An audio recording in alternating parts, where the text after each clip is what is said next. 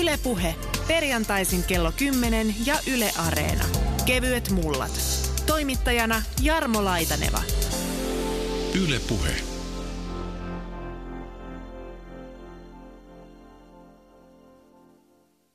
Pekka Lieppisen edessä istuskelen ja sulla on nyt sitten kokemusta tästä tällä kertaa kevyet mullat aiheestamme niin paljon, että on niin kuin helppo istahtaa tähän sua vastapäätä ja ruveta kyselemään myymäläautot vai puhutaanko hei kauppa-autosta? Kumpiko oikea termi Pekka? No meillä oli K-puolella aina tapana puhua kauppa-autosta, koska se alkaa olla.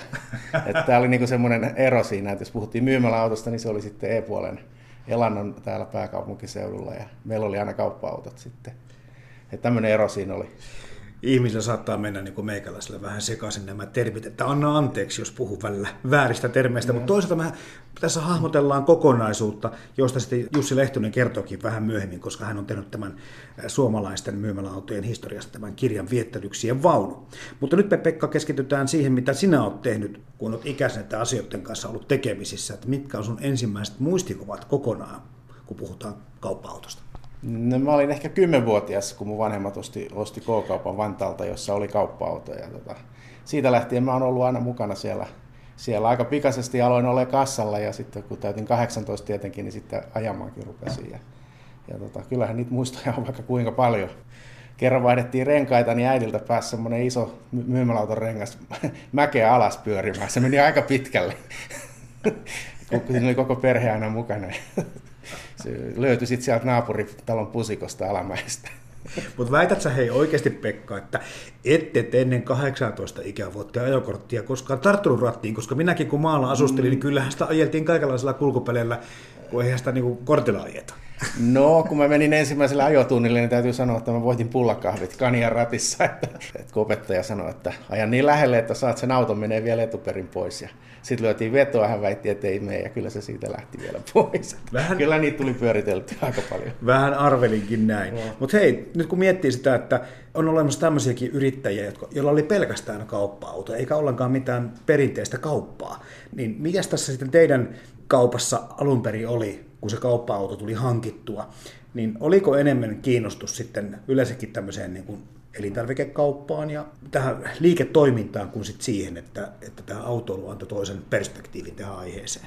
No kyllä se enemmän se kaupankäynti tietenkin oli ja se ihmisten palveleminen, että se oli niin se sydämen asia, että kyllä se autoilu oli siinä sivuseikka, mutta kun pienellä paikkakunnalla oltiin, niin se toi niin lisä, lisäpotkua siihen, kun asiakkaat oli vähän, niin sitä kautta saatiin lisää liikevaihtoa. Ja jossain vaiheessa niin yli puolet liikevaihdosta tuli sieltä pyörien päältä.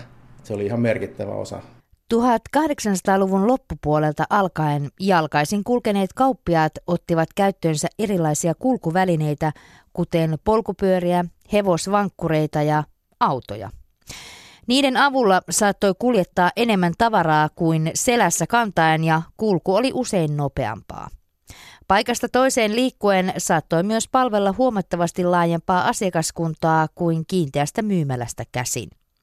Kauppiaat siirtyivät siis ajoneuvojen käyttöön, kun nouseva varallisuus ja tekniikan kehittyminen mahdollistivat autojen hankinnan. Minkälaisia reittejä teillä oli? Mä nyt muista enää moneko kunnan alueella, varaan 6-7 kunnan alueella ajettiin.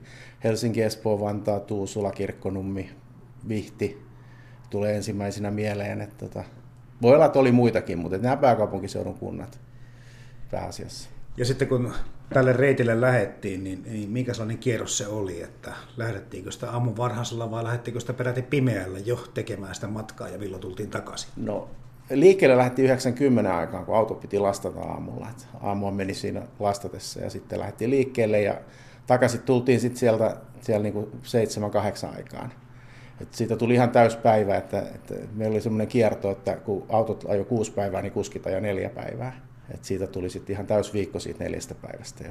Vertaan vähän sitten Pekka Lieppinen sitä, että miten se poikkeaa. Mietitään siitä, että kaikilla meillä varmasti on kokemuksia kivijalkakaupassa asioimisesta, mutta ihan kaikki varmasti, jotka ovat keskustassa asuneet, niin eivät välttämättä ole koskaan kauppa-autossa asioineet. Niin onko mitään semmoisia merkittäviä eroja tämmöisen kaupankäynnin ja asioinnin välillä? No sä meet siinä asiakkaan luokseen ja tota, kun sä meet siihen, niin sä tiedät jo kuka sieltä talosta tulee sä tiedät oikeastaan mitä se ostaa, sä osaat jo ottaa vähän valmiiksi niitä tavaroita esille. Ja sitten monta kertaa, jos oli vähän vaikeampi ylämäki tai muuta, niin ne tavarat vietiin sitten sinne ovelle asti. Et se oli niin kuin aika normaalia, että se palvelu oli aika, aika niin kuin iso, kovalla tasolla, et, et, niin kuin ihan eri tasolla kuin tänä päivänä. Jos vertaa tuotteissa taas, kun jostakin luin, tai oli tämmöinen mielikuva ehkä ihmisillä, että keskiolutta myytiin paljon ja tiettyjä asioita myytiin paljon, mutta sitten todellisuus kun paljastui, niin se ei pitänyt ollenkaan nämä ihmisten olettamukset paikkaansa. Minkä verran se tavaravalikoima sitten poikkesi normaali kivijalkakaupan valikoimasta? Mm, no se oikeastaan muodostui ihan se asiakaskunnan mukaan, kun asiakaskunta oli tuttu, oli samat kuskit, oli samalla reiteillä ja, ja niin kuin mäkin silloin nuorempana ajoin, niin mä ajoin niin kuin satoin koko kesän ajaa samaa reittiä niin tunsin ne asiakkaat ihan, ihan hyvin, että kyllähän ne tiesi, mitä ne tarvii. Et tilat on rajalliset, niin piti niin kuin vähän optimoida tietenkin sitä valikoimaa, mutta tota, aika paljon siellä oli tavaraa. Ja tosin niin silloin alkuaikoina, kun mä muistan, kun alkot oli kiinni lauantaisen, niin silloin meni keskiolutta niin kuin huimasti. Mutta ei se sitten niin kuin normaalina arkipäivänä ollut niin, niin huimaa. Mutta tietenkin ne ihmiset, jotka harvemmin kävi kauppautossa, niin saattoi käydäkin vain lauantaina ja näki sen. No löytyykö siellä mitään muita tämmöisiä myyntihittituotteita? No siis ihan normaalit elintarvikkeet. Siis ihmiset osti sieltä niin ihan mitä ne ostaa normaalisti kaupastakin. Lihat, lihat vihannekset, kaikki mitä, mitä niin kuin normaalista kaupasta. Et ei, se, ei se siitä poikennut suurin piirtein, suuri, suunnilleen enempää. Että.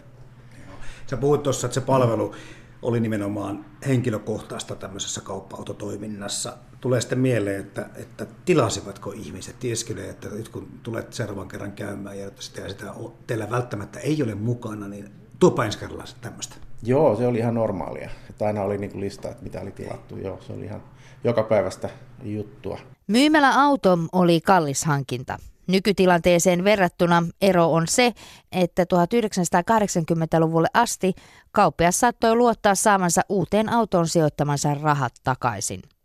Suurista kustannuksista johtuen auton varustelussa käytettiin mahdollisimman paljon omaa työvoimaa.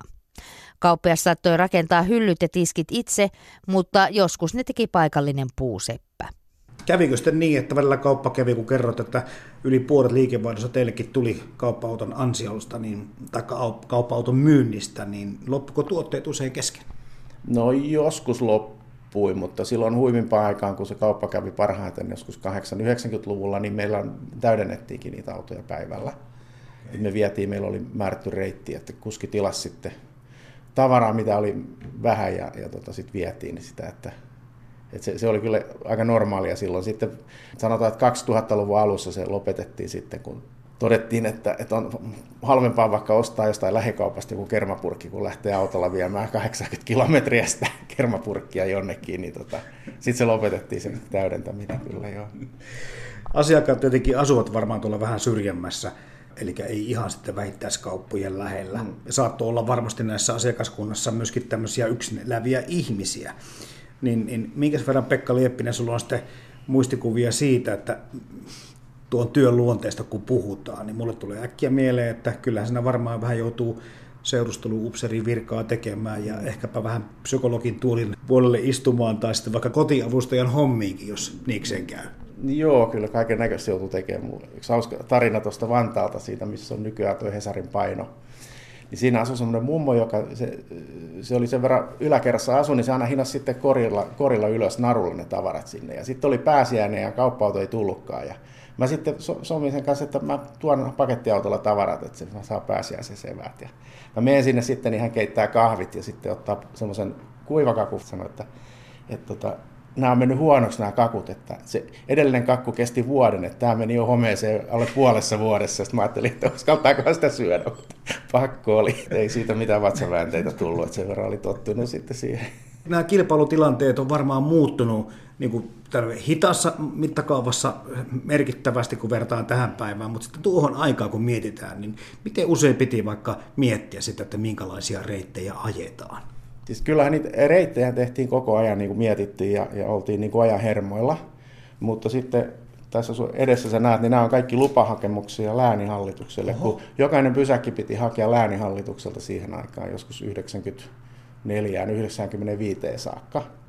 Ja tota, se oli aika byrokraattista sitten, kun jos sä halusit vaikka kolme pysäkkiä reitistä muuttaa, niin ensin teet hakemuksen lääninhallitukselle, piirrät kartat ja odotat, että sieltä tulee vastaus. Ja sitten poliisi kävi katsomassa ne pysäkit, että ne on kilometrin päässä kiinteistökaupasta ja muuta. Ja se oli todella byrokraattista alkuun, mutta sitten 90, joskus 4 tai 5 poistui sitten tämä lupakäytäntö. Ja sitten me saatiin niin kuin vapaasti ajaa missä vaan, että ei ollutkaan enää mitään niin kuin rajoituksia. Mutta sitten kävi hassu tilanne, sitten yhtäkkiä mut kutsuttiin Helsingin poliisin kuulusteluun. Ja mä ajattelin, että mitä nyt teet, tota, mitä mä oon tehnyt. Niin tota, Helsingin kaupunki ilmoitti sitten, että heidän alueellaan ei ajeta ilman, että heille, heiltä on lupa. Et me jouduttiin sitten se poliisikuulustelu johtui siitä, että me, me oltiin tehty kauppaa Helsingin kaupungin katualueella ilman Helsingin kaupungin lupaa. no sitten sen jälkeen me ruvettiin Helsingiltäkin, tai Helsingiltä annamaan lupaa. Muut kunnat ei, ei niin välittänyt, ne antoi vapaasti ajaa missä halusi. Mutta Helsingissä oltiin vähän tarkkoja. Helsinki oli viimeiseen asti tarkka ja sitten ne vielä velotti siitä per pysäkki niin maksun, että tota, se ei ollut ihan ilmasta sitten. Yle Puhe. Puhelimessa on nyt suomalaisten myymäläautojen historiasta viettelyksen vaunuteoksen kirjoittanut tutkijatohtori Jussi Lehtonen Turun yliopistosta. Mistä sä tämän nimen tähän tutkimukseen oikein kekkasit? No tämä tulee itse asiassa tuommoisesta tota, vanhasta lehtijutusta, jossa puhuttiin sitten, että tämä koettiin viettelyksen vaunuksi sen takia, että se toisit esimerkiksi just maaseudulle tämmöisiä tavaroita, joita siellä ei välttämättä sitten muuten kauheasti saatu niistä paikallisista kaupoista, niin, niin sen takia sitten sitä kutsuttiin viettelyksen vaunuksi. Itselle heräsi tietenkin epäilys siitä, että onko autolla käyty mustan pörssin kauppaa tai jotakin muuta hyvinkin mielenkiintoisia tuotteita ollut jossakin menossa, mutta ihan elintarvikkeesta lienee siis kysymys. Suunnilleen elintarvikkeita, että kyllähän myymäläautot aikanaan on toki toimittanut sitten tilauksesta varsinkin niin oikeastaan mitä tahansa tavaraa. Ja siis ihan niin kuin lähempänä meidänkin aikaa, niin, niin tiedettiin toki tietyt säädökset ja, ja oli määräykset, mitä autossa sai kuljettaa, mutta siitä huolimatta niin kyllä siellä on kaiken näköistä tavaraa sitten viety niiden lukkien ulkopuolellakin maaseudulle ihmisille sitten, että heidän ei tarvitse sieltä erikseen lähteä niitä tavaroita sitten kaupungista tai, tai kuntakeskuksista hakemaan, että se on semmoinen palvelu ollut kuitenkin, joka on, on ollut tosi merkittävä sitten niille ihmisille. Niin, mennään sinne varhaishistoriaan. Mistä se mahtaa alkaa tämä suomalaisten myymäläautojen historia? Suomessa on, on tota Helsingin seudulla ensimmäinen myymäläauto lähtenyt 1932 liikenteeseen. Ja, ja senkin taustat on sit itse asiassa hiukan kauempana tai malli sille on kauempana, eli Keski-Euroopassa on sitten jo 20-luvulla toiminut, Saksassa ja Sveitsissä esimerkiksi myymäläautoja. Ja, ja täältä on sitten osuusliike Elanto, joka myymäläautot tuohon on, on vuonna 1932 Suomeen perustanut, niin on käynyt mallia ottamassa sitten Keski-Euroopasta ja myöskin Ruotsissa on toiminut myymäläautoja. Ja tota, ensimmäinen myymäläauto tosiaan kesällä 1932 lähti liikenteeseen, niin, niin se herätti tietysti ihmisissä kaikenlaista kummastusta ja, ja tuohon aikaan sitten, kun oli vielä kuitenkin edelleen kiertämässä, mutta, mutta tuoreessa muistissa myöskin kulkukauppiaat, niin, niin tätä myymäläauto konseptia tai ajatusta myymäläautosta verrattiin kulkukauppaan. Ja mielikuva kulkukaupasta sitten taas ei ollut kauhean positiivinen, niin sitten erityisesti yksityinen kauppapuoli käytti sitten myöskin tätä kulkukauppakäsitettä lyömäaseena sitten elantoa vastaan, jolla yritettiin sitten vähän hillitä tätä kilpailua. Toisaalta kun kulkukauppiaat kulki häiritsemässä ovelta ovelle, niin nämä autot kuitenkin varmaan pysähtyi sitten tämmöiselle ennalta sovituille parkkipaikoille, jolloin ylemmääräistä häiriötekijää tästä ei syntynyt koskaan.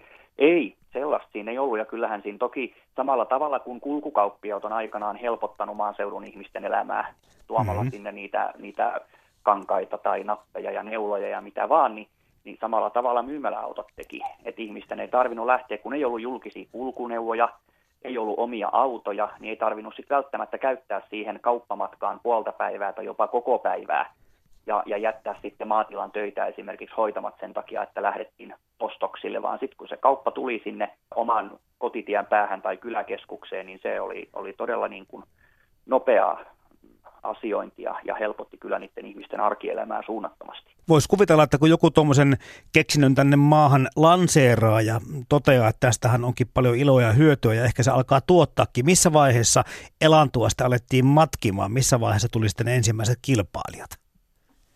No Elantohan tota, joutui oikeuteen itse asiassa tästä, eli yksityiset kauppaliikkeet haastoi Elannon oikeuteen, syyttivät siis Elantoa luvattomasti harjoitetusta kulkukaupasta, ja siitä käytiin sitten oikeutta, että tota, myymäläautotoiminta oli siinä 30-luvulla katkoksissakin jossakin vaiheessa, mutta vasta sitten ö, sotien jälkeen ja, ja 50-luvulta alkaen niin yksityiset kauppaliikkeet lähti sitten voimalla siihen myöskin mukaan, koska silloin se katsottiin sitten lainsäädännön piirissäkin todellakin hyväksytyksi tämä myymäläautotoiminta.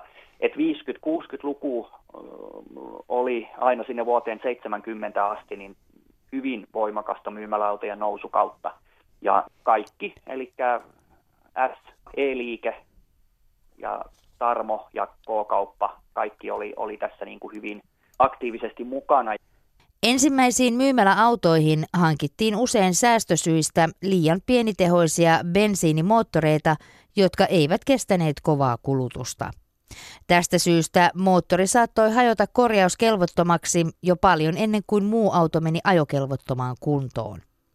Joskus ilman toimivaa moottoria olevaa myymäläautoa hinattiin pysäkiltä toiselle traktorilla, jolla kauppias saattoi vielä illalla kyntää omat peltonsa. Parhaimpina vuosina niin uusia myymäläautoja aloitti yhden vuoden aikana toista sataa. Eli se nousu, nousutahti oli todellakin hurjaa. Mutta tiedetäänkö sitä, että paljon niitä parhaillaan on sitten ollut, vai onko tämmöistä tilastoa kukaan pitänyt? On, toki ne tilastot on aina, aina tota hiukan liukuvia, mutta se suurin luku, joka on, tai jonka olen löytänyt, on vuodelta 1970, ja, ja silloin sitten niitä olisi ollut 1200 vähän päälle. Joo, merkittävä näky niin kuin suomalaisessa miettii tätä katuja ja tämmöistä niin julkikuvaa, niin niitä on kyllä tosiaankin sitten niin kuin ollut niin, että kaikki ovat niitä nähneet koko ajan siellä sun täällä. Kyllä, siis ihan tosiaankin niin kuin voi sanoa, että Suomen jokaisessa kunnassa on kyllä varmasti myymäläauto ajanut ja, ja parhaimmillaanhan se olisi toki silloin vielä 70-luvullakin sitä, että, että ihmiset oli ostouskollisia ja asioitiin siinä omassa liikkeessä, oli sitten se T-kauppa tai K-kauppa tai, tai tota, E-liike. Ja se tarkoitti silloin sitä, että saman kylän keskustaan saattoi yhden päivän aikana pysähtyä esimerkiksi neljän eri kauppaliikkeen myymäläautot. Ja kaikille riitti asiakkaita. Ja tämä tietysti oli sitten niille ihmisille, jotka silloin ei tota, noudattanut ostouskollisuutta, vaan asioi kaikissa liikkeissä, niin sehän sitten taas helpotti heidän elämää, koska he saattoi sitten käydä myhmäläautossa tosi usein ja, ja valita myöskin sitten niin kuin, tavallaan ne parhaat tarjoukset tai, tai parhaat tuotteet eri, eri myymälöistä. Et se on ollut todella niin kuin vilkasta se liikenne siihen aikaan. No näistä maaseutua tai syrjäseutuja kiertävistä autoista tulee myymäläautosta mieleen myöskin kirjastoautot. Ja, ja tuossa kuulin Pekka Lieppiseltä jo, että samalta tehtaalta tulivat sitten nämä kirjastoautotkin, kun ne sitten vähän varusteltiin erilaisiksi. Onko Jussi Lehtonen myöskin näihin perehtynyt? Joo, kyllä kirjastoautoista myöskin jotain tiedän. Kiitokorihan niitä on paljon tehnyt. Toki, toki tota muualtakin, muualtakin niitä on tilailtu. Kirjastoautojen tilanne on toki Suomessa ollut sinänsä erilainen sitten, että se on julkisrahoitteinen palvelu ja myymäläautot sitten taas on, on niin kuin yksityisten kauppojen, olkoon sitten osuustoiminnallisia tai ei, mutta eivät siis saa valtiorahaa. Ja tämä tietysti sit tarkoittaa sitä, että kirjastoautojen toiminta on ollut paljon vakaampaa Eli kun ensimmäinen kirjastoauto on alkanut Suomessa, se nousu on ollut aika rauhallista ja toisaalta sitten taas siellä 90-luvulla, kun oli huippuvuosi, jolloin kirjastoauto on sitten ollut se 230 ja vähän ylikin, niin se lasku on myöskin ollut aika rauhallista. Eli ihmiset arvostaa kirjastoautoja ja edelleenkin niin niitä käytetään just siihen, että jos esimerkiksi sivukirjasto lakkautetaan tai tai muuta, niin saatetaan kirjastoauto kuitenkin sitten laittaa ihmisille sinne liikenteeseen tarjoamaan niitä samoja palveluja. Tästä kohta jututa lisää palveluesimies Päivi Kuuttia. Hän on Tikkurilan kirjastosta näistä kirjastoautoista ja komeasta historiasta. Mutta nyt kun tässä on mainittu kauppa-autot ja kirjastoautot, ja tuossa alussa vihjasit, että kyllä muitakin toimialoja oli edustettuna, mutta mitä voit sitten tutkija tohtori Jussi Lehtonen Turun yliopistosta mainita näitä, mitä kaikkea autojen toiminta on sisältynyt? No kaikenlaistahan tietysti, tietysti on tota ollut kalaan ja, ja markariinimyynnistä alkaen, mutta semmoiset suurimmat, jotka Suomessa on ollut, on ollut just myymäläauto ja kirjastoauto, mutta sen lisäksi sitten pankkiautot ja, ja ehkä hiukan siihen liittyen myöskin autopostitoimistot. Nämä on sellaiset, jotka on hyvin merkittävästi vaikuttanut Suomessa ihmisten elämään. Pankkiautohan on ollut liikkuva pankkikonttori, joka on tarjonnut sitten ihan, ihan tota, jopa lainaneuvotteluista alkaen niin, niin kaikki mahdolliset palvelut, samat, jotka kiinteäkin konttori on tarjonnut. Ja pankkiautot on Suomessa alkanut 1950-luvun alkupuolella. Tällä hetkellä en tiedä, onko yhtään enää liikenteessä. Kymmenkunta vuotta sitten ainakin kaksi ajo vielä. Ja, ja sitten autopostitoimisto on alkanut tosiaan 1960-luvun alkupuolella kirjastoautojen kanssa samaan aikaan. Niitä ei ole ollut Suomessa kuin noin viisi, kun pankkiautoja puolestaan sit oli se noin viitisen kymmentä. Autopostitoimisto oli siitä hiukan eri palvelu, että se ajoi joka päivä saman reitin ja jako siinä sitten myöskin heittolaatikoihin postin, mutta sitten sillä oli näitä pysähdyspaikkoja, jossa se tarjosi sekä postin palvelut että postipankin palvelut. Ja postipankki, joka oli valtioomisteinen pankki, postisäästöpankki, oli merkittävä toimija pankkisektorilla sitten taas, eli sinnehän hoidettiin kaikki verot ja, ja avustukset ja kaikki muut tämmöiset kulki postipankin kautta. Ja tästä syystä sitten niin, niin se oli tietysti tärkeä, että postipankki oli saavutettavissa myöskin sitten semmoisilla paikoilla, missä ei kiinteää konttoria ollut. Myymäläautoilun alkuvuosikymmeninä maaseudulla asui runsaasti ihmisiä ja kaikenlaisille myyntiartikkeleille oli kysyntää. Tämä mahdollisti hyvän tavarankierron, mutta toisaalta tarjolla ei voinut tilanahtauden vuoksi pitää kovinkaan suurta valikoimaa. Koska autot olivat pitkään pienikokoisia, mukaan mahtui vain yhtä tai kahta merkkiä, jotakin tiettyä tuotetta, esimerkiksi margariinia. Mikäli asiakas halusi ostaa jotain valikoimista puuttuvaa tuotetta tai merkkiä, sitä useimmiten toimitettiin tilauksesta seuraavalla ajokerralla tämä tuntuu nyt vähän jopa surulliselta miettiä, koska kaikki keskittyy ja se, ne keskittyvät nimenomaan No, ymmärrän hyvin kustannuskin syistä, mutta kyllä ihmisetkin keskittyvät helposti tämmöisiin taajamiin ja tehtyihin keskuksiin, että sitten yhä useampi jää erinäköisten palvelujen ulkopuolelle niin kuin yhä enemmän ja enemmän. Mm. Kyllä, se on, se on tosi valitettavaa ja, ja tota, mikä ettei nykyisin, kun on kaiken näköiset mahdolliset teknologiat jo melkein kehitetty, mitä, mitä mieleen voi tulla, niin, niin kyllähän tietysti pystyttäisiin nykyisin jo tekemään ää, tämmöistä etukäteen tilausta esimerkiksi tai, tai muuta, että et voidaan tavallaan vähän kutsutaksi liikenteen tyyppisesti esimerkiksi hoitaa näitä palveluja tai kaiken näköistä. Toki tämmöiset ratkaisut vaatii rahaa, ja sitten kun mä olen myöskin tulevaisuuden tutkija, että jos me mennään niin kuin miettimään sitä, tätä kuvioa vielä eteenpäin ja ajatellaan, että meillä tulee esimerkiksi itseajavat autot ja, ja muut tämmöiset, niin mitä mahdollisuuksia tavallaan tällaiset voi tuoda sitten sille, että voidaanko me tarjota tulevaisuudessa esimerkiksi maaseudulle jotakin sellaisia palveluja, mitä siellä ei nyt ole, ilman että meillä on siinä välttämättä ö, ihmistä mukana. Esimerkiksi tulevaisuudessa myymäläauto, joka saattaa osittain olla vaikka myöskin kirjastoauto, ja, ja joka kulkee tilausperusteisesti tietyn reitin ää, itsenäisesti, ja, ja, sitten, ja sieltä voidaan sitten esimerkiksi saada yhte, etäyhteys sitten ää, ja kysyä neuvoa tai, tai apua, jos tarve vaatii. Kaiken näköisiä tämmöisiä ratkaisuja voidaan, voidaan kyllä lähteä miettimään jossain vaiheessa. Niin ja onhan alkukin kerrottu suunnittelevan tätä korvaavan jollakin tavalla suljettuja myymäliä tai katvealueita tämmöisellä kenties myymäläautoilla, että se on niin tulevaisuudenkin kannalta mielenkiintoisia avauksia vähän ilmassa roikkuu. Kyllä, kaikenlaista on tulossa ja se, se todellakin, että tuo teknologinen kehitys on niin valtavan kovaa tä, tässä vaiheessa ja, ja, tota, ja se, että, että sit historiasta tietysti pystytään löytämään erilaisia ratkaisuja siihen, joita voitaisiin päivittää tavallaan vastaamaan tämän hetken tarpeita, tämän hetken teknologioita ja, ja sitten kehittää niitä sitä kautta myöskin sit palvelemaan ihmisiä, jotka asuu vähän syrjemmässä tai, tai tota, isommissakin paikoissa, joissa ei ole enää mitään kiinteitä palveluita. Kun joku ihminen miettii, että myymäläauto on vähän vanha-aikainen konsepti, niin emmehän me yhtään ihmettele, kuten sanoit tuossa aikaisemmin, kala-autot liikkuu edelleenkin, jäätelöautot on pitkään ollut liikenteessä. Ei kukaan ihmettele, kun nekin tuuttailee tuohon lähettyville, niin sinne kipitellään ihan kiltisti käteen sen kanssa ostoksille, että miksipä ei tämä ajatus olisi sovellettavissa monelle muullekin toimialalle. Kyllä, se on ihan, ihan mahdollista.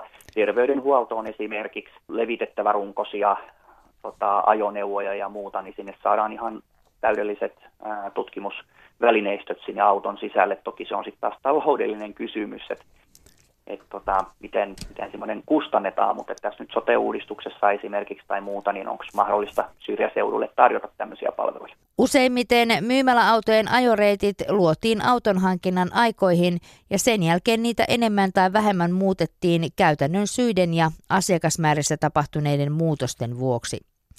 Henkilökunnalla oli jokapäiväinen kosketus alueen asiakkaisiin ja tietoa siitä, mitä ihmiset halusivat ja millaisia uusia pysäkkipaikkoja tai reittejä tarvittaisiin. Joissakin pienemmissä yrityksissä työntekijät eivät kuitenkaan olleet mukana reittien suunnittelussa, vaan kauppias päätti ne yksin tai yhdessä vain auton kuljettajan kanssa. Niissäkin tapauksissa asiakkaiden toivomukset pysäkkipaikoista otettiin tavallisesti huomioon. Mennään vielä tutkijatohtori Jussi Lehtonen hetkeksi vielä historiaa. Missä vaiheessa alkoi kauppa-autot sitten merkittävästi vähetä vai oliko semmoista pikkuhiljasta hiipumista? Myymäläautojen määrä nousi siis jyrkästi sinne vuoteen 70 asti ja sitten se laski myöskin lähes yhtä jyrkästi. Tällä hetkellä niitä ei, ei kauhean montaa enää aja, kun puhutaan siis nyt ihan perinteisistä myymäläautoista, jotka myy vähän kaikenlaista tämmöistä päivittäisruokatavaraa. Myymäläautojen määrä, kun alkoi vähentyä vuodesta 1971 alkaen, niin se johtui nyt nimenomaan siitä, että kun sodan jälkeen syntyneet ikäluokat alkoi tulee työntekoikään ja alkoi muuttaa maaseudulta pois, samaan aikaan ihmisiä muutti esimerkiksi Ruotsiin ja, ja muualle, eli maalta pako oli alkanut sitten jo ö, aikaisemmin. Ja kiinteää kauppaa ei jossakin vaiheessa kannattanut enää sitten ylläpitää, jonkun verran pystyttiin kiinteiden kauppojen poistumista korvaamaan näillä myymäläautoilla, mutta sitten kun väkimäärä väheni edelleen, niin sitten se myymäläautonkaan toiminta ei ollut enää kannattavaa. Ja tässä vaiheessa sitten ä, tilanne oli monta kertaa se, että kun se kauppaliike lopetti sen myymäläauton, niin sitten oli pakko lopettaa myöskin se kiinteä myymälä, koska se myymäläauton tuotto saattoi olla 80-90 prosenttia sen koko kauppaliikkeen tuotosta, eli kiinteää myymälä ei kannattanut pitää ilman myymäläautoja. Myymäläauto ei toiminut, koska ei ollut tarpeeksi asiakkaita. Jussi Lehtonen Turun yliopistosta. Kun mietitään sitä, että okei, kaupunkialueella ehkä ihmiset näkivät toisia, vaikka kauppoja ei välttämättä lähellä ollutkaan, mutta sitten on olemassa varmaan semmoisia tiettömien taipaleiden päässä olevia pysäkkejä, jossa tällä myymäläautolla oli muitakin funktioita tai kauppa-autolla. Eli, eli ihmiset saattavat tavata siellä toisiaan ja siinä syntyy varmaan sitten monenlaista tietojen vaihtoa ja kuulumisten vaihtoa ikään kuin tämmöisenä niin kuin sosiaalisena kontaktipintana. Kyllä, myymäläauto on ollut siinä tosi, tosi merkittävä. Kaikista näistä, näistä tota, suurimmista erilaisista liikkuvista palveluista, niin nimenomaan myymäläauton merkitys tässä on ollut valtava. Henkilökunta on halunnut tietysti niin kuin antaa asiakaskunnalle mahdollisimman hyvää palvelua, ja silloin, niin kuin sanoin, niin on toimitettu tavaraa sitten tilauksesta kaiken näköistä ne ihmiset, jotka on asunut esimerkiksi yksin, niin jotkut on kertonut, että se myymäläauton kuljettaja oli ainoa ihminen, jonka saattoi nähdä muutamaan päivään. Eli se sosiaalisen kontaktin merkitys on näissä tilanteissa tosiaan kasvanut. Asiakkaat puolestaan sitten pyrki ö, muistamaan henkilökuntaa tarjoamalla heille esimerkiksi kahvia ja ruokaa. Sitten jos satuttiin viettämään vaikka syntymäpäiviä, niin, niin henkilökunta saattoi sitten mennä kesken, kesken tota myymäläautoreitin sitten juomaan sinne synttärikahvit ja, ja muuta tämmöistä. Eli se on ollut tämmöistä molemmin puolista. Toisaalta sitten niin henkilökunta on saattanut esimerkiksi käydä asiakkaan puolesta hoitamassa asioita kirkon kylällä. Et tiedän, että on käyty hautausmaalla kastelemassa kukkasia, nostamassa rahaa pankkikonttorista, tehty joululahjaostoksi niiden asiakkaiden puolesta, että heidän ei tarvitse lähteä sieltä maaseudulta sinne kaupunkiin. Et se on ollut tämmöistä hyvin niin kuin tiivistä, luottamuksellista ja, ja molemminpuolista kanssakäymistä näiden myymäläautojen piirissä. Kevyet mullat. Toimittajana Jarmo Laitaneva. Hei Pekka Lieppinen, sanoit tuossa äsken jo, että piti olla kilometrin päässä kaupasta. Miten nämä paikat tosiaan valikoitu? Minkälaisia vaatimuksia niille asetettiin? Perinteinen kuva on siitä, että se pysähtyi Sylkylän maitolaiturille, mutta kai niitä muuallakin paikkoja oli. Joo, siis täällähän oli voimakas kasvu, niin kuin vieläkin tällä alueella. Syntyi paljon omakotialueita ja aluksi niissä ei ollut kauppaa. Mä muistan esimerkiksi, kun Saunalahti tuli Espooseen, mikä on nyt niin kuin oikeastaan oma kaupunkinsa, niin ei siellä ollut kauppoja, mä ajettiin siellä kauppa-autolla ja monta tämmöistä aluetta. Nöykkiössä oli aluksi niin kuin, oli monta vuotta, että ei siellä ollut mitään kauppapalveluja ja isoja alueita. Et kyllä oli ihan kaiken näköisiä alueita. Sitten oli ihan maaseutualueitakin. Mm-hmm. Mutta tota, Pitikö ne olla nimenomaan, että se kilometri vähintään piti olla kauppaa matkaa? Joo, se oli niinku kilometri, mutta sitten sekin poistui jossain vaiheessa. Et sitten se niinku vapautui, että ymmärrettiin, että ei siinä ole mitään järkeä. Että, että niinku rajoitetaan palvelua, pikkuhiljaa poistu. Mutta tota, ei me nyt haja-asutusalueella sitten ajettu, kun mulla on tässä Pertti Salolaisen kirjoittama kirja Läänin kauppa- ja teollisuusministeriöstä. Me haettiin kerran tukea, me ei olla ikinä saatu mitään tukea näihin kauppa-autoihin, mutta haettiin 90-luvun alussa, niin niin tota, se evättiin se tukihakemus, kun myymäläauto ei toimi pääasiassa haja-asutusalueella, niin, niin tota, siihen loppui meidän tukihakemukset, vaikka ihmiset aina kuvitteli, että me saadaan jostain tukea, kun me ajetaan palvellaan, mutta ei. Mäpä luen tuosta suoraan. Tuossa Pertti Salolainen tosiaan on tämän sitten ministerinä allekirjoittanut, eli hakemus on, että kauppa- ja teollisuusministeriö ilmoittaa käsitelleensä myymäläautonne rekisterinumero UCP 840 toimintatukihakemuksen myymäläauton toimintatuen myöntämisedellytysten pykäliä ja muut yleiskirjan numeron pykäliä Ministeriö ei kuitenkaan ole voinut myöntää haettua tukea, koska myymäläauto ei toimi pääasiassa haja-asutusalueella. Hei, tämä rekkari UCP 840, vieläköhän ihmiset, se on ollut niin merkittävä kokemus, niin vieläköhän tuon rekisterinumeron perusteella muistavat teidän autot? Se, mä en osaa sanoa, mutta meillä oli, meillä oli UJP 840 ja UCP 840 ja, ja tota, mitähän niitä oli? Toikin oli pitkään tämä ZAB 120. Se jo kirkkonummella. Että kyllä mä luulen, että saattaa muistaa. No montako autoa teillä parhaillaan sitten oli? Parhaillaan oli kuusi autoa liikenteessä. Joo, niitä oli aika paljon. Aika, aikamoinen huoltotyö aina viikonloppuisin, kun huolettiin autoja ja tehtiin remonttia ja mitä kaikkea siinä oli. No, oliko ne autot sitten minkä tasoisia? Eli normaalit huollot totta kai mm. silloin tällöin, mutta sitten levisikö niitä tuonne tienpientarille miten usein? Kyllä niitä aina levisi. Kyllä hinausauton kanssa oltiin hyviä tuttuja. Että et, tota, niitä joko levisi tai sitten oli joskus niin liukasta, että ei päässyt mäkeä ylös pois pysäkiltä ja muuta. Että, että kyllä niitä joutuu aina tilaamaan. Vanhanmallisessa kyläkaupassa sekä myös myymäläautossa asiakkaiden ja henkilökunnan erottivat toisistaan palvelutiskit. Pienessä pakettiautoon rakennetussa myymäläautossa ei asiakkaalle jäänyt kuin neliömetrin verran seisomatilaa, muu osa autosta oli varattu myyjille ja tavaroille. Kun ajattelee sitä, että teillä oli siis tavallinen kauppa ja sitten tosiaan parhaillaan kuusi myymäläautoa, niin, ja liikevaihto tosiaan yli puolet sitten täältä kauppa-autojen puolelta, niin myöskin sitten sen työllistävä vaikutus. Eli se on ollut aika merkittävä osa sitten, kuinka paljon siinä on ollut kuskeja ja kaikkea muutakin toimintaa. Eli siinä on ollut niin porukkaa duunissa. Oli siinä, joo. joo. Mä laskin, että parhaimpana vuotena oli yli 60 henkeä oli ollut palkkalistoilla. Ei tietenkään kaikki yhtä aikaa, mutta vuoden aikana. Että kun teki vuodenvaihteen jälkeen noita työlilmoituksia, niin oli pitkä rivi työntekijöitä. Mä oon sanonutkin monta kertaa, että tuo kauppakorkeakoulun koulutus oli ihan väärä, että olisi pitänyt olla lastentarhaopettajan koulutus. Että se olisi ollut paljon osuvampi tuohon homma. Näistä varmasti Pekka Lieppinen muodostui aina välillä sellaisia tapahtumia. Jos, jos harvakseltaan autot käy ja sitten se semmoiselle sopivalle paikalle pysähtyy, niin sinnehän kerääntyy tietenkin sitten vähän niin kuin kylän väkeä enemmänkin. Joo, mä luulen, että se oli aika sosiaalinen tapahtuma monellakin kylällä, että, että, että ihmiset näki toisiaan siinä, kun ne odotteli autoa ja, ja tota, keskusteli keskenään ja sitten näki kuljettajaa ja jutteli kuljettajan kanssa. Ja kyllä se oli niin kuin pitkälle sosiaalinen tapahtuma. Niin kuin nyt on tämä sosiaalinen media, niin mm. veikkaanpa, että tiedon kulkukin on ainakin mm. osittain tapahtunut tämmöisten reissujen välillä. Joo, varmasti ainakin kylän sisällä, että mm. joo, kyllä. kyllä. Ajatteko miten talvella? Ihan samalla tavalla kuin kesällä vai oliko tämä miten rajoitettua tämä?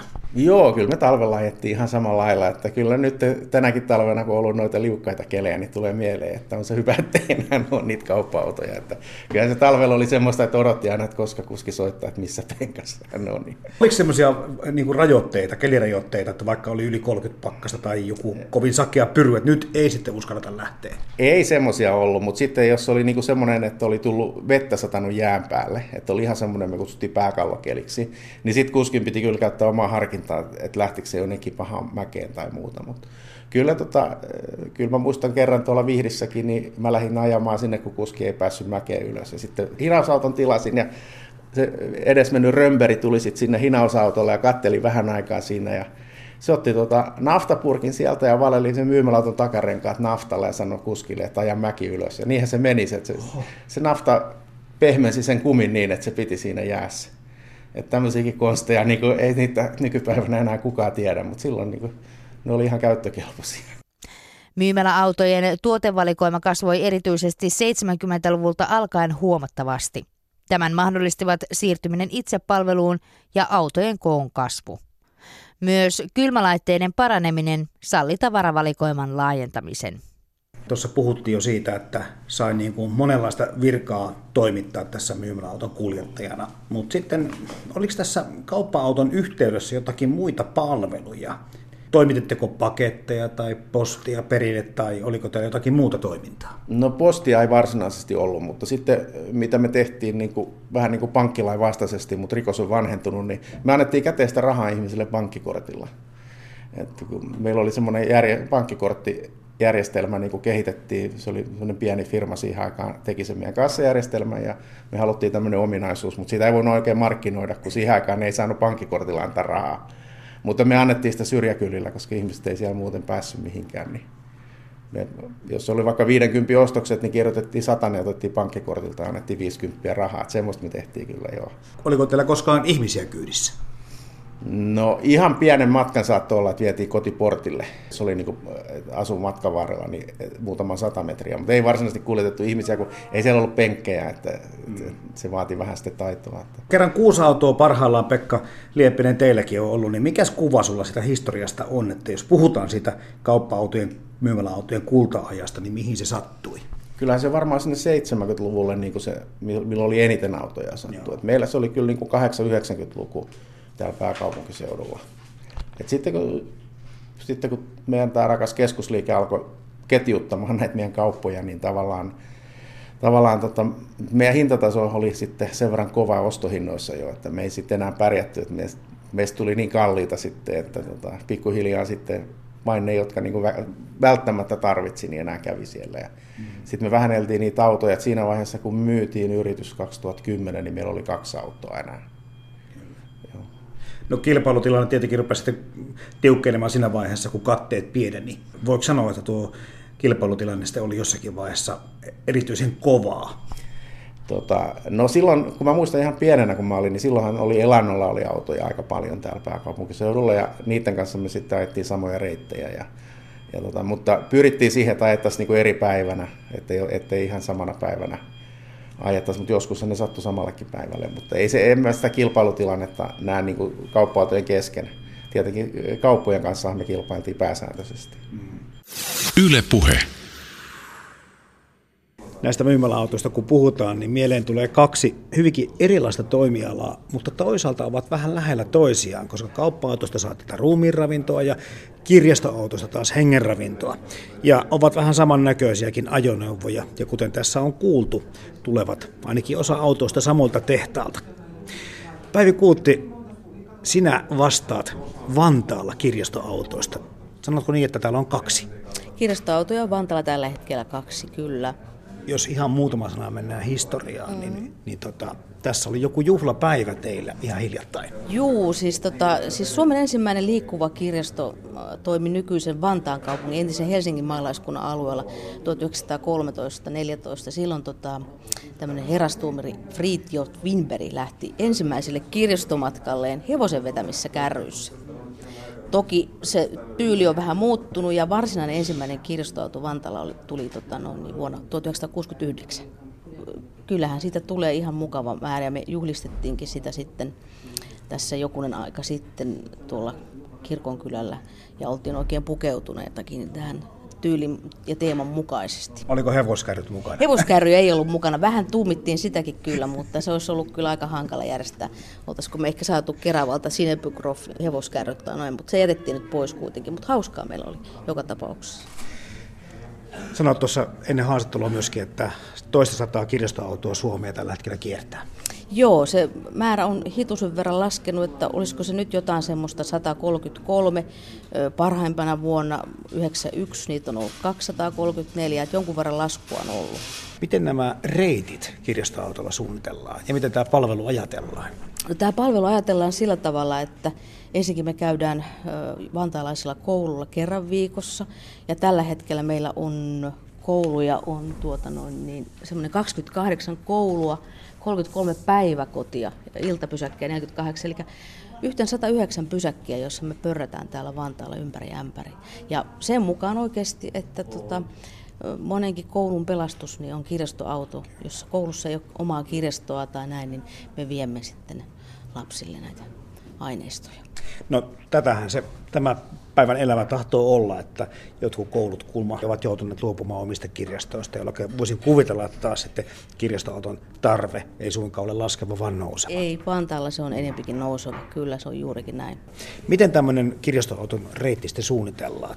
Tuossa on sitten keskuspaikka ja siihen pannaan harppi ympärillä pyörätetään sitten, että näin lähellä kirjastoa olevat ihmiset saavat sitten itse käydä hakemassa kirjansa, mutta harpin kantaman ulkopuolella sitä auto pörrää. Mutta miten nämä reitit todellisuudessa suunnitellaan? No kyllä niissä joku totuus siinäkin on, eli että ei nyt ihan harppia, mutta melkein, mutta tämmöisille niin kuin uusille asuinalueille, missä ei ole vielä kirjastoa, tällä hetkellä mm. mä oon nyt käyty vuoden verran tuolla kivistössä, aurinkokivessä, ja, ja me kartotaan koko aika kaksi kertaa vuodessa tämmöisiä sopivia paikkoja. Esimerkiksi Keimola on nyt meillä seuraavana äh, niin kuin harkinnassa ja, ja käydäänkin siellä niin kuin vähän sen nyt jo vierailemassa. Ja, että kyllä me niin kuin koko ajan seurataan tarkasti sitä, että minne mennään. Ja sitten tietenkin on, on Vantallakin sellaisia äh, aika syrjäisiäkin alueita kuin Riipilä ja Vestra, jossa myös vieläkin käydään, että se tietysti riippuu asiakkaiden aktiivisuudesta.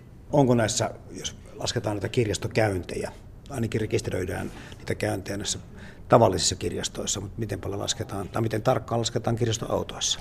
Hyvinkin tarkkaa. Vantaalla on siis Tikkurila, Myyrmäki, Lumo ja Pointti ja sen jälkeen kirjastoautot on seuraavana ja sitten, sitten sen jälkeen tulee muita kiinteitä kirjastoja. Eli, ja, ja meillä on myöskin kesätauko, joka kestää pari kuukautta eikä me vieläkään kierretä lauantaisin. Eli meillä on ihan huikeat volyymit siihen nähden kyllä, että semmoinen 150 000 lainaa vuodessa.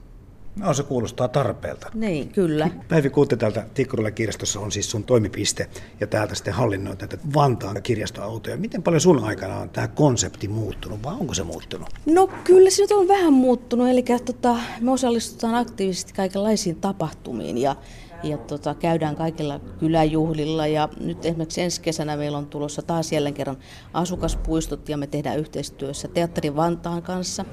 Eli meille lähtee matkaan Kani Kuriton sinne näyttelijä. Ja tota, me kyllä, jos ei ole tapahtumaa, niin sitten me tehdään se tapahtuma itse. Että olemme hyvin aktiivisia ja osallistamme meidän omia asiakkaitakin kaikki tavoin. Myymäläautojen toimintaan kuului kiinteästi myös paljon muuta kuin tuotteiden myyntiä. 60- ja 70-luvulla esimerkiksi Veikkaus työllisti autojen henkilökuntaa paljon.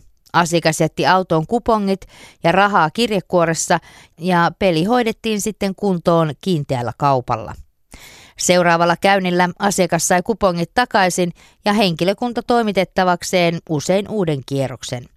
Lisäksi henkilökunta suostui tekemään muitakin toimia hyvän asiakassuhteen ja palvelun nimissä koska useimmat haja-asutusalueiden apteekeista sijaitsivat kuntien keskustoissa, lääkkeiden toimitus asiakkaan reseptillä ja kelakortilla kuului palvelualttiin henkilökunnan vakiotoimiin. No se kuulostaa siltä, että enää ei tosiaankin auto ajaa vaan koulun pihalle parkkiin ja sitten ovet auki, tullaan jos tullaan, vaan tapahtuu paljon muutakin. Ei, vaan me olemme itse myös aktiivisia. Ja sitten tuosta kun mä kattelin tätä, kun sä kyselit tällaisia historiakysymyksiä, niin kun tämmöinen amerikkalainen Mary L. Titcomb vuodelta 1909, joka voidaan sanoa, että on kirjastotoiminnan luoja, niin on laittanut, tai tämmöisen lauseen lanseerannut, että ei ole keksitty mitään parempaa keinoa tavoittaa maaseudulla asuvat ihmiset. Kirjat tulevat käyttäjän luo. Meidän ei tarvitse odottaa, että käyttäjät tulevat kirjan luo. Niin se on vähän sama suunnasta, että me ollaan, niin kuin, pitää olla aktiivinen yhä edelleen. Kirjastot saa paljon muutakin kuin kirjoja. Musiikin ja elokuvan lainauspisteenä se on ollut ihan merkittävä pitkän aikaa. Saiko kirjastoautosta myös näitä? Kyllä, joo, musiikkia, äänikirjoja, pelejä voi lainata, ihan siis mitä vaan, jos ei jotain ole, niin sitten niitä voi tilata. No entäs tämä viime vuosien hauska esimerkki, tämä porakoneet kirjastossa, joka saa työkalujakin? Ainakin Espoossa voi nyt talviaikaan lainata luistimia. Eli Espoon kirjastoautoissa on sellainen. Meillä ei ole sellaista ollut, mutta en mä tiedä, jos nyt joku asukas keksii jonkun semmoisen hyvän, mitä, mikä olisi niin kuin muillekin tarpeellinen, niin mikä ettei. Silloin kun kirjastoauto pysähtyy kenties paikalle, mikä on vähän syrjemmässä, saattaa vetää sitten väkeä isommaltakin, laajemmalta alueelta, niin, niin siellä ei sitten olla enää vaan kirjastoauton kuljettajan ja sen virkailijan kanssa kahden kesken, vaan sitä vaan voi syntyä myöskin tämmöinen sosiaalinen tapahtuma erilaisten ihmisten kesken. Painottuuko tällaiset ajatukset ja arvot, kuten vaikka sosiaalisuus ja yhteisöllisyys kirjastoauton toiminnassa? Kyllä se painottuu, sen huomaa tietyllä asuinalueella oikein paljon, esimerkiksi missä on paljon lapsiperheitä, niin sinne tullaan niin, kuin niin että bussi on melkein vinossa ihmisistä, että tota, varsinkin kivistössä ollaan aktiivisia ja sen takia meillä on sielläkin kaksi, kaksikin pysäkkiä. Että tota, kyllä se semmoinen yhteisöllisyys näkyy ja mm, päivän kuulumiset jutellaan siinä ja sitten toki mekin jo henkilökunta tietää ihmisten niin kuin, mielikirjat ja muuta, että voidaan niin kuin, tällaista perinteistä kirjastotyötäkin voi kirjastoautot siinä harrastaa kirjastovirkailijoilta aina hyviä suosituksia saa, kun osaa pikkusen avata siitä, mistä kenties tykkää. Toimiiko palvelu samalla tavalla myöskin kirjastoautossa? No kyllä se periaatteessa toimii sillä tavalla, että kyllä ilman muuta me suositellaan. Ja varsinkin tietysti lapset, jotka on meidän suurin lainakunta, niin kyllä, kyllä suositellaan kouluilla lapsille kirjallisuutta. Sanoit jo tuossa aikaisemmin päivin kuutte siitä, että autoja on ollut Suomessa aikaisemmin vähän enemmänkin. Ja, ja kun mietitään, että miten tämä yhteiskunta toimii ja aina on vähän rahasta pulaa ja toimintojen ylläpitäminen aiheuttaa haasteita hyvinkin monilla yhteiskunnan osa-alueilla, niin miltä tämä näyttää tämä kirjastoautojen tulevaisuus täällä Suomessa? No mä en ehkä ihan koko Suomen osalta uskalla lähteä arvuttelemaan, mutta ainakin Vantaan osalta se vaikuttaa oikein loistavalta. Eli tota, jos meidän asiakkaat on näin aktiivisia ja muuta, niin ei ole mitään hätäpäivää. Ja toisaalta meillä on kirjastoautoissa erinomainen osaava porukka, joka on, hoitaa tätä vantalaista kirjastoautotoimintaa. Että kyllä se on hyvältä se vaikuttaa. Kirjastolaitos on suomalaisille ollut hyvin tärkeä sivistyksen ja viihteen ja kaiken muunkin lähde. Kirjastoautosta, jos ehkä niitä on vähän vaikea ottaa sitä erikseen koko kirjastolaitoksesta, mutta jos ajatellaan jotain tämmöisiä merkityksiä, niin minkälaisia merkityksiä voisit sinä luoda kirjastoautojen harteille?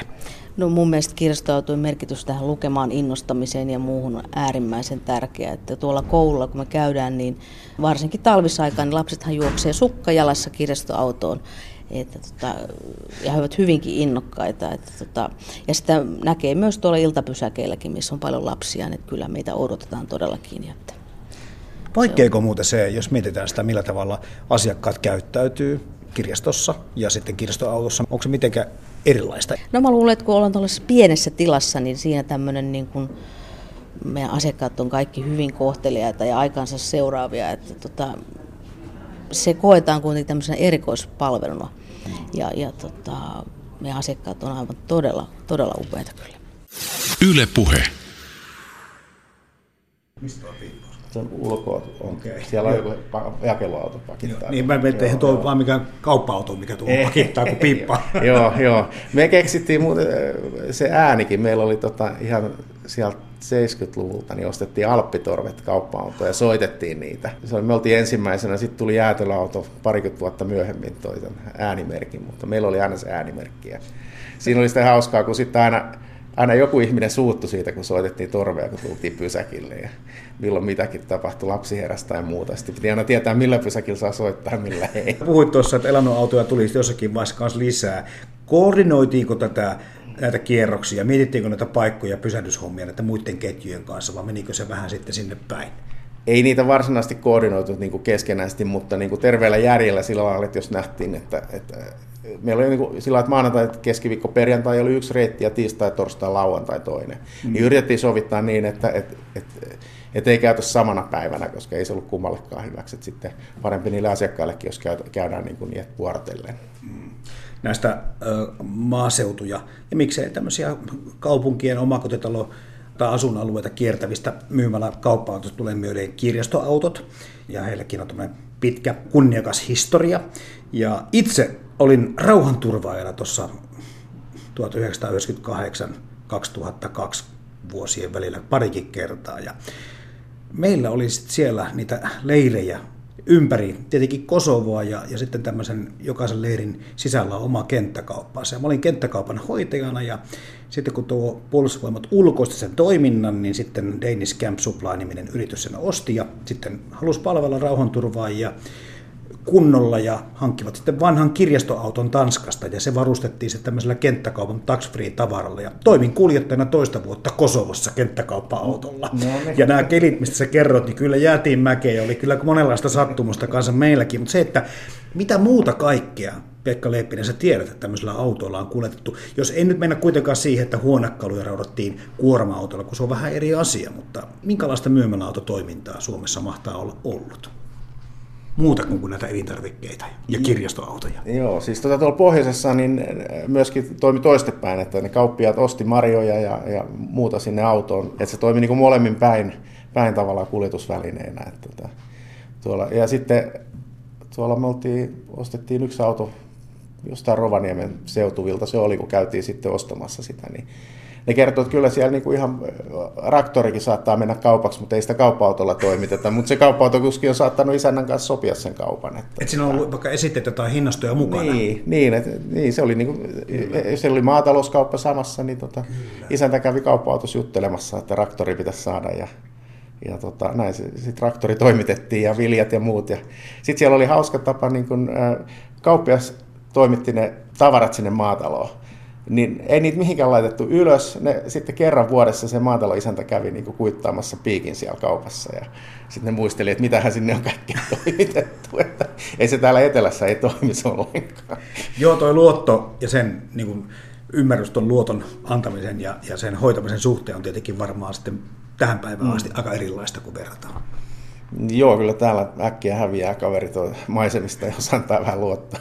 Mutta teillä ei myymäläautossa luotolla myyty, mutta luottokortit kävi? Luottokortit kävi, ja kyllähän me nyt vakioasiakkaille, jos niillä oli rahapussi jäänyt, niin annettiin tavarat. Ei me nyt, siis totta kai, että se kuuluu palveluun. Että me tehtiin tätä niin kuin palvelutyönä, eikä, ei, ei siitä niin kuin, rikastumaan sinne ei päässyt, hauskaa se oli, mutta, mutta palvelua se oli etupäässä. Ja mua, niin kuin, se, 2001, kun lopetettiin se kiinteä myymällä, niin me jatkettiin kauppa-autoja just sen takia, että kun siellä oli paljon ihmisiä, jotka oli sen varassa, niin me tehtiin sitä vielä melkein yhdeksän vuotta sitten, ennen kuin sitten päätettiin luopua. Ja siinä samalla tehtiin sitten muitakin töitä, että ei se kauppa-autotoiminta enää silloin mm. sitten niin kuin lyönyt leiville, mutta mä tein näitä, mitä mä nykyäänkin teen, kirjanpitohommia ja muita, niin sit siinä samalla. Uusia myymäläautoja on viimeisten vuosien aikana rakennettu harvoin keskimäärin yksi auto vuodessa. Lähivuosina valtaosa ajossa olevista myymäläautoista tulee tiensä päähän ja kun nämä jopa jo 80-luvulla valmistetut ajoneuvot poistuvat liikenteestä, eivät harvat uudet myymäläautot kykene pitämään myymäläautokantaa yllä. Tällöin myymäläautojen määrä väistämättä laskee edelleen. Trendin jatkuessa liikkuvien kauppojen määrä tulee lähenemään nollaa 2020-luvulle tultaessa. Mä kysyin tuosta noista muista toimialoista myymäläautoihin liittyen lähinnä senkin takia, koska Alkon tässä jossakin vaiheessa kerrottiin suunnittelevan tämmöistä palvelua, jossa näitä suljettuja myymälöitä tai katvealueita korvattaisiin jollakin myymäläautotoiminnalla. Miltä tämä Pekka Lieppinen sun korvaan kuulostaisi? No kyllä se vähän utopistista on, että mieluummin niin vapautettaisiin sekin ja annettaisiin niiden paikallisen kauppiaiden myydä ne niin. alkoi juomat sinne niin ihmisille, niin silloin ne kaupat säilyisivät siellä paikallisesti. Ja tota, mun sisko on kyllä alkossa töissä, että siinä olisi, hän on ollut kyllä kauppa-autossa paljon töissä, että, että siinä olisi kyllä mahdollista.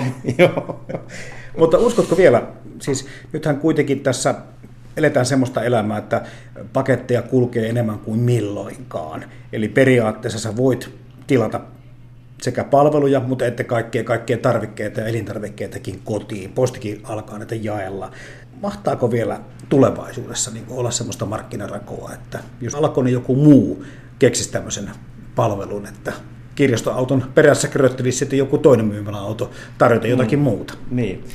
Tota, elintarvikepuolella mä en usko, että se toteutuu. Että meidän pitäisi saada niin kuin kilpailua meidän tukkupuolelle. Meillä on elintarvikepuolelle, ei ole tukkupuolelle minkäänlaista kilpailua. Jos haluat perustaa yksityisen kaupan, niin oikeastaan kesko on aina järkevä, järkevä ostomahdollisuus. Toinen on sitten nämä metrotukut ja muut, mutta niissä on hinnat melkein samat kuin City Marketeissa, että siellä ei niinku ju, juurikaan pysty kilpailemaan sitten enää. Et, et, meidän pitäisi saada tukkupuolelle kilpailua, jos me haluttaisiin tänne pieniä kauppoja ja, ja tota, se ei taas sitten sovi näiden isojen, isojen systeemeihin, niin en tiedä miten, miten tänne saisi. Esimerkiksi Saksassahan on lukuisia tukkukauppoja olemassa ja siellä on pieniä kauppoja. Ne on säilynyt siellä, mutta Suomessa ne on hävinnyt aika pitkälle. Ehkä tämä digitaalisuus tekee sitten muutoksia tulevaisuudessa siihen, että millä tavalla tämä kaupan rakenne tulee järjestymään. Mutta minkä verran tota, Pekka Lieppinen ykköstä kymppiä arvosanalla kaipaat noita aikoja? No siis kyllä mä kaipaan niitä aikoja varmaan 89 paikkeilla, mutta sitten niissä on ne omat huonotkin puolensa, kun, se olisi, olisi, niin kuin, kun mä mietin sitä niin kuin yrittämisen kannalta, niin se oli aika raskasta. Että, että, että, tota, siinä oli niin monennäköistä, oli henkilökunta huoli ja autoista oli huoli, sitten piti, piti saada tulosta niin kuin aina paranemaan ja, ja tota, autot vanheni ja niitä piti hankkia uusia. Ja, et kyllä se niin kuin rank, rankka laji oli, että hyvä, hyvä koulu tähän elämään sinänsä, että, että nykyisessä yritystoiminnassa niin siitä on niin kuin huomattava hyöty, että ei heti mene hermot, kun jotain tapahtuu. No mikä sitten, jos tähän ihan loppuun kerrot Pekka, niin mikä tässä myymäläauto kauppa-auto-bisneksessä ja tässä kiertämisessä ja elämässä oli sun mielestä parasta? No ky- kyllä se mun mielestä oli ne tyytyväiset asiakkaat. Ne oli ehdottomasti, niin kuin, että ihmiset oli todella niin kuin iloisia, että me tehtiin sitä työtä ja tuotiin niille tavaraa ja palveltiin ja juteltiin. Että kyllä se oli niin kuin parasta siinä. Ylepuhe perjantaisin kello 10 ja Yle Areena. Kevyet mullat. Toimittajana Jarmo Laitaneva. Yle Puhe.